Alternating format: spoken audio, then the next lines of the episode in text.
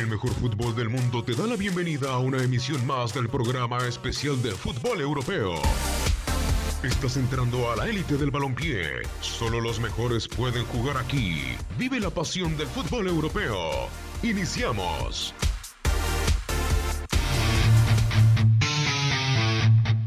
Por ahí dicen, Ramón, que en los cuartos de final de la Champions ya te puedes encontrar o ya puedes vislumbrar quién es el que es el favorito.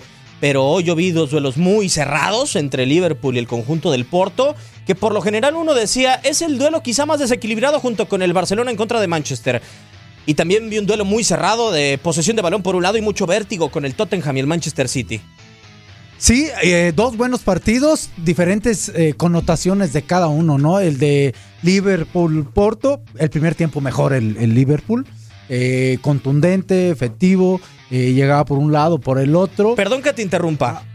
Tengo una duda. A. ¿Mejor o más estable emocionalmente el Liverpool? Eh, fue mejor y por supuesto eso le da estabilidad emocional, ¿no? Al equipo más, al tener la ventaja, eso le da esa, esa confianza, ¿no? Pero el segundo tiempo fue, mejoró un poquito el Porto, algunos cambios, pudo tener buena posición de la pelota, pero aún así, este Moussa Morarega, el centro delantero del Porto, tuvo dos oportunidades claras de gol para irse mínimo con un gol a Porto. ¿eh? Y lo de Salah creo que le sigue faltando desequilibrio. Ramón le sigue respetando para mí la jerarquía el señor Klopp teniendo en la banca Satsiri. Le sigue respetando eso, ¿no? Y más bien en el cambios. Eh, eh, mete a este número eh, 27 Origi y Sí. saca a Mané. Era para que hubiera sacado posiblemente a, Salah. a- a Salah, dejar a Mané, que lo estaba haciendo bien. eh, Pero bueno, decide hacer ese cambio.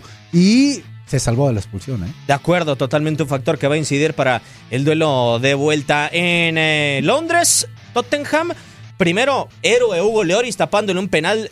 Ya lo dijiste durante la transmisión. ¿Cobrado? ¿Cómo?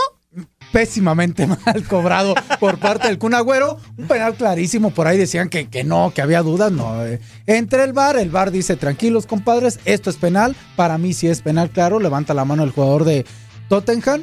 Y llega Agüero y no lo cobra de la buena manera, ¿no? Se lo tira al lado izquierdo de Lloris. Sin la fuerza, desde el momento de la corrida ya sabíamos que iba para allá, por lo menos ese es mi punto de vista.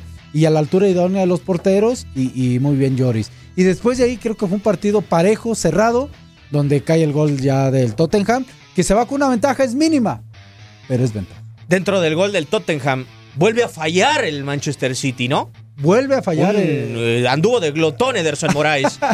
vuelve a fallar eh, en las oportunidades, eh, pero bueno, ya de local el City creo que es un equipo diferente.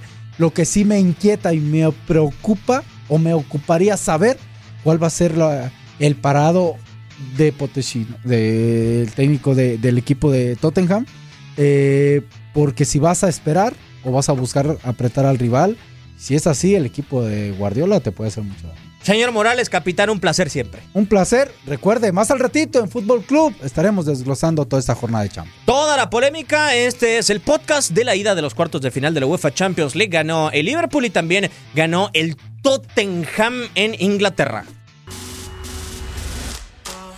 El tiempo de hablar del mejor fútbol en el mundo ha terminado.